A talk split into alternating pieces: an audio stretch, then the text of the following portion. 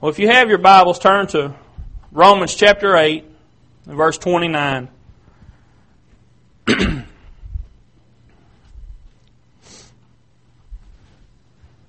Romans chapter 8, verse 29.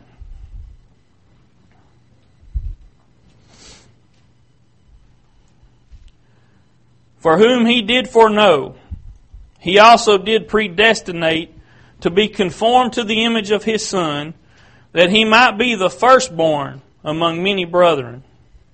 This morning, what I want to talk to you about uh, is the firstborn. That's what I titled the message. I want to read this scripture one more time. For whom he did foreknow, he also did predestinate to be conformed to the image of his Son, that he might be the firstborn among many brethren. So, what did it mean to be the firstborn? you know, back in Old Testament times, especially, the, the firstborn had a special place in the family. Uh, and oftentimes, the firstborn was not necessarily the first one to be born. It was sometimes uh, overlooked in, in some ways because the firstborn was a chosen one. It was, it was someone that was preferred above others. And, and to give you an example of that, you can look at Esau and, uh, Jacob. You can see that Esau was actually the first one that, that came, came from the womb. He was the first one to enter into this world. But because he sold his birthright to Jacob, Jacob became the one that was preferred and he became the one that, that the, the lineage of Christ came through. You know, so there was special privilege and, and many times the firstborn was, was the one that became the priest of his family. Now y'all listen to everything I'm telling you today because there is a lot of significance in everything I say. the firstborn held a special leadership position in the family. He was the one, you know, you can look at royalty and see evidence of this. You know, it's the it's the firstborn son that is entitled to the throne when his father dies. It's the firstborn son that receives in Old Testament times a double portion of the inheritance. So they had a very special role to be the firstborn. Now this scripture we just read is, is talking about Jesus as the firstborn. Christ, being the firstborn after his resurrection, holds that same position.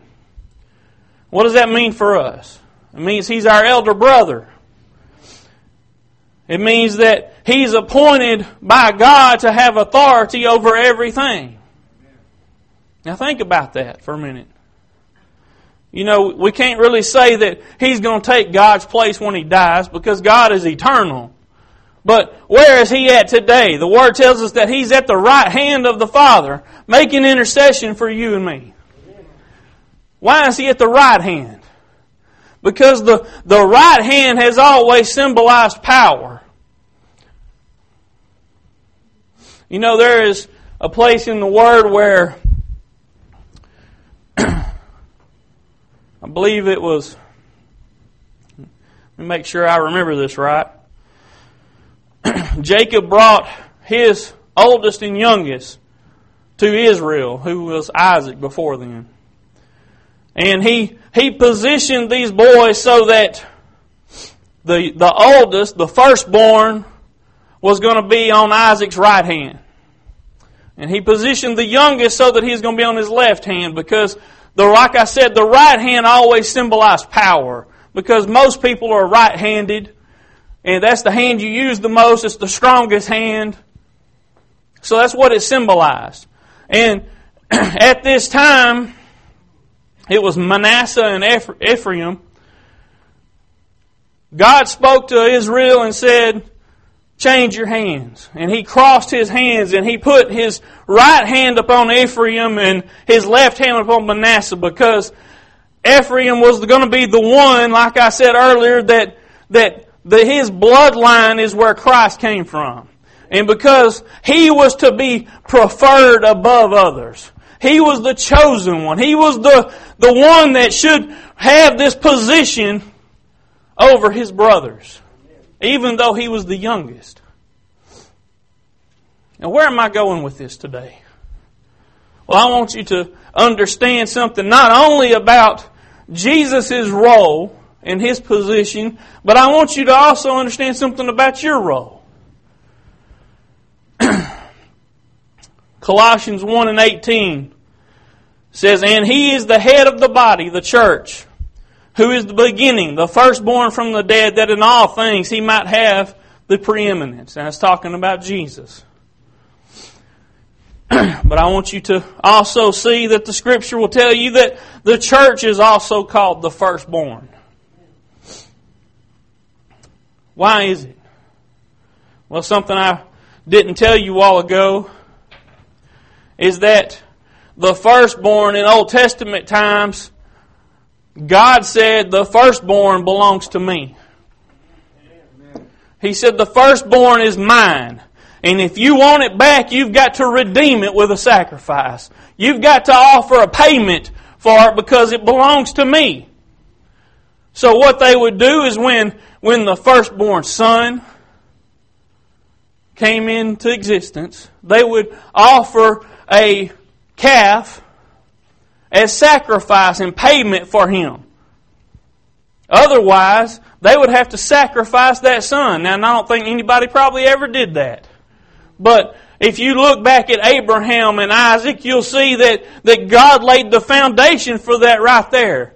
Do you know that Isaac was not the firstborn of Abraham, but he was the firstborn in, in these terms that we're talking today because he was the chosen one. Ishmael came from somebody else. But Isaac was the one that was, that God had promised. He was the child of promise. He was the one that, that, that God said, through him I am gonna bless you. I'm gonna, I'm gonna provide for your family. I'm gonna increase your numbers. It's through him that, that this is gonna happen. So he was the firstborn. And what happened? God said you need to go offer him as a sacrifice. Now we all know how that story goes. God provided a, a ram in place of him. But you look at, at us. We're the firstborn. The church is the firstborn. We were redeemed with a sacrifice. Now y'all hear what I'm saying today. Understand this. We're redeemed with a sacrifice. The sacrifice was Jesus Christ. And all of these things, you can look at all these different examples I'm giving you and you'll start to see that, that God is the same always. He never changes. He, these principles He gave to people in Old Testament times, He still uses them today. They may look a little different on the outside. But when you begin to see that, that God doesn't change, it ought to increase your faith. You ought to see that just because He blessed somebody back then don't mean He can't bless you too. We were redeemed with the sacrifice. The Word calls us a royal priesthood. I told you a while ago that the firstborn is where the priest came from. We're a royal priesthood. 1 Peter 2 and 9 says, But you are a chosen generation. What I tell you a while ago, the firstborn was chosen. They're preferred above others. A royal priesthood, a holy nation, a peculiar people, that you should show forth the praises of Him who hath called you out of darkness into His marvelous light.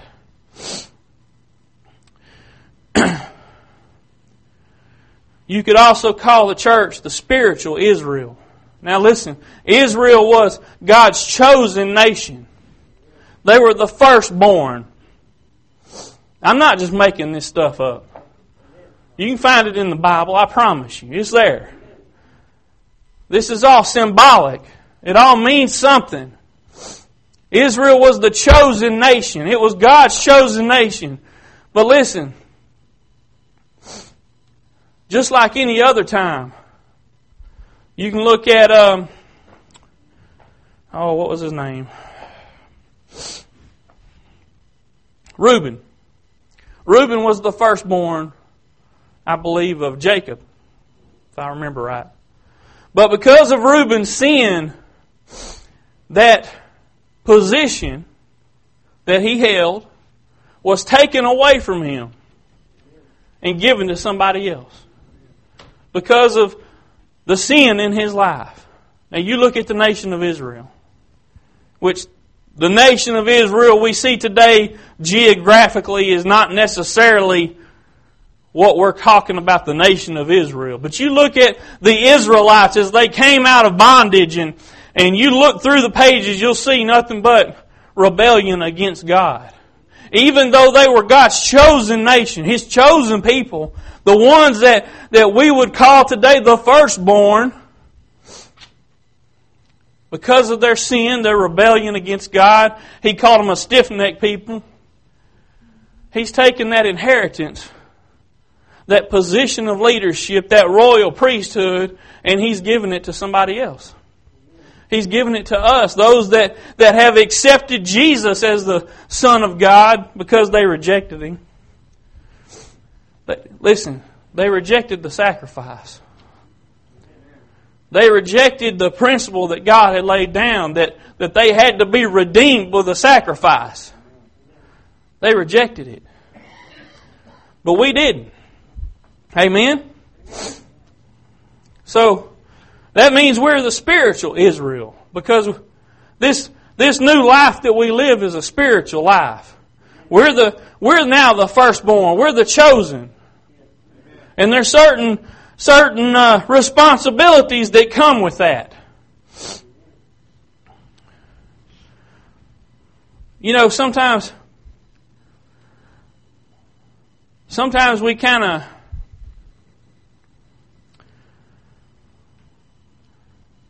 put this thing called Christianity at a lower level than it ought to be.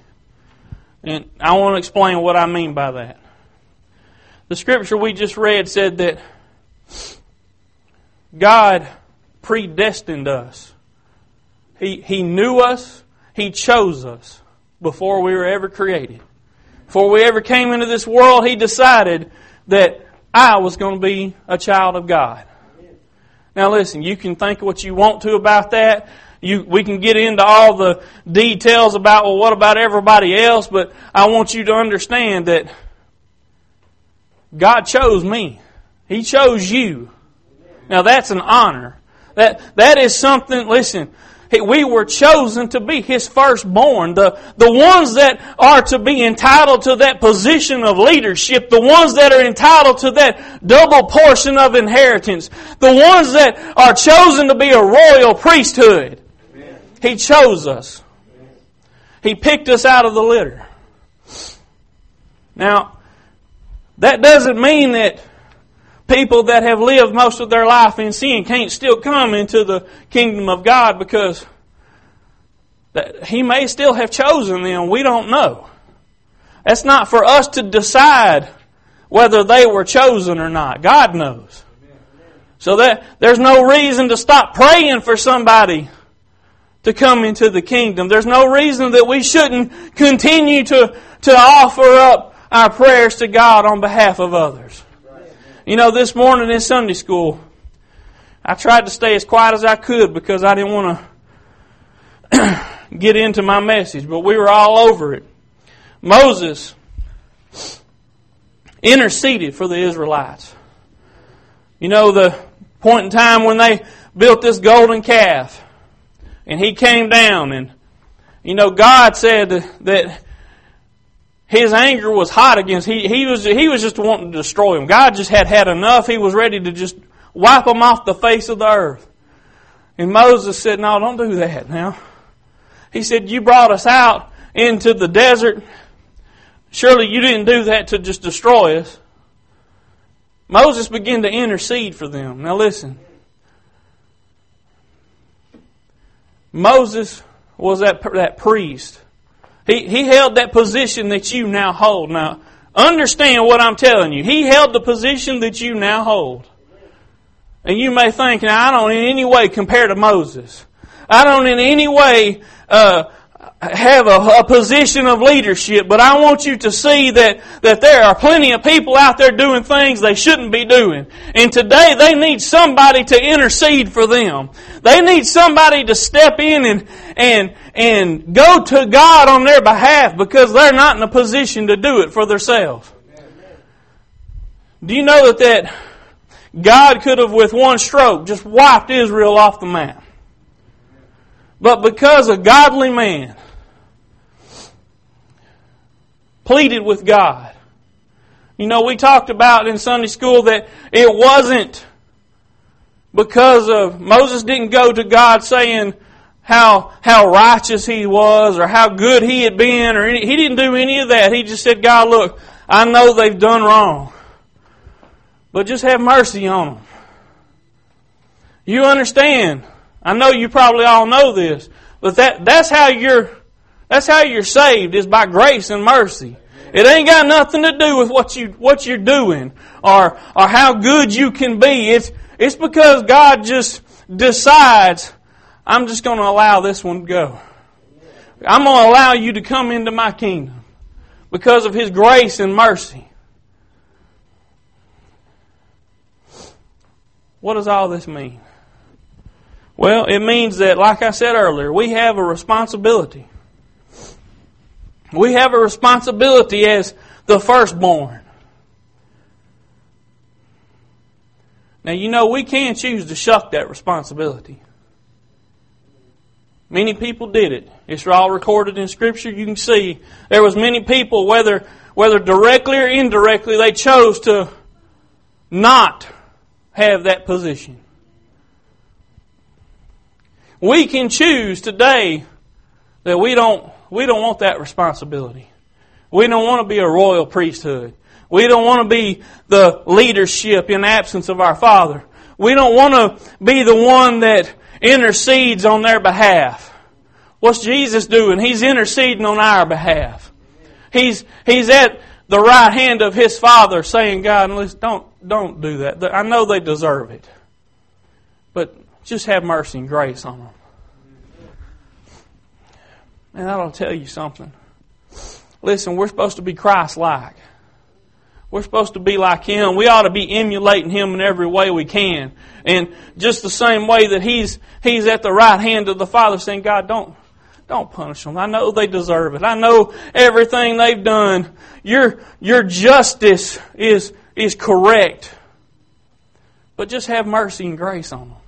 You know, when was the last time you prayed for somebody and said, God, I know they deserve it, but just have mercy and grace on them?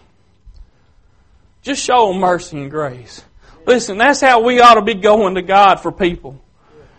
Man, there's people in this world that just, they don't have a hope. They don't know where to turn. They know they need something, but they'll try to find anything else they can. And at this point in time, they may not realize the thing they need is God and they've done everything to deserve eternal punishment, eternal death, but we're too busy to go to God and pray for them. We're, we're too unconcerned because we're concerned about ourselves so much that we don't have time to offer up some intercessory prayer for somebody.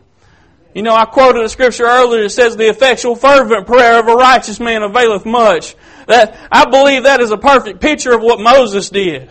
Moses began to offer up an effectual, fervent prayer before God. He went to the throne of grace and said, God, listen, I know they've done wrong, but give them another chance. Show them some mercy and grace.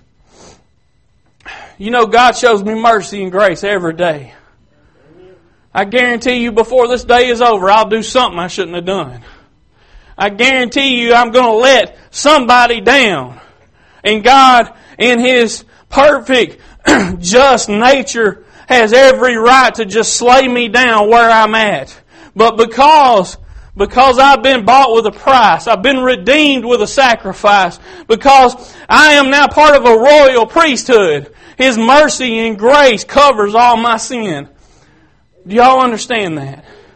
Do you understand what your position is as a Christian? It's not just fire insurance to get you get you out of the, what you deserve. It's, it's bringing you into a place that also you can help other people. that firstborn position was a position of honor. You know, they even said at special places when they went to sit around the table to eat. The firstborn had a, had a very special position. It influenced their entire life. It had an impact on their entire family based upon who was the firstborn. You know, if, if the wrong one was chosen, it had a, a bad impact. If the wrong one was selected to be the firstborn of the family, it had a negative impact on them. But listen, all you've got to remember is that God is the one that chose you. He has infinite wisdom. He has infinite knowledge. He knew what He was doing when He selected you. He didn't just go around drawing straws or, or playing, uh, any, mini, miny, mo. He knew what he was doing when he designed you and selected you and made you into what you are, and then he gave you the opportunity to come to him. He selected you with his infinite wisdom. Now, it's up to you to decide. Am I going to live up to what I was chosen for? Am I going to fulfill the responsibility that's been laid upon me. You know, we don't have to do it. We can choose to just be lazy and and uh, self-centered and self-pleasing. But that is obviously not what God would intend. the priest represented the people before God. Jesus is our high priest, and I've already told you that. But understand that even though you may not be a preacher, or you may not be quote unquote a priest in this culture, it's your job, it's your responsibility to represent other people before God. That's a big responsibility. It's a big challenge. Because, you know, it seems like uh, it seems like the the best times that I hear from God, the best times that that uh, I feel God move is when I'm interceding for other people. So listen, God does not take those kind of things lightly. When you go to Him on behalf of other people, I guarantee you he hears, he listens, he, he perks up and says, oh, wait a minute, I've got somebody praying for somebody besides herself. Because that is the nature of Jesus. That's, that's it, that's everything that he's about is, is other people. What did he say the greatest commandment was? He said to love others as you love yourself. That's what we ought to be focused on as Christians. That's where we ought to be building our life is, is looking out for others. Because they're in a situation where they can't do it for themselves.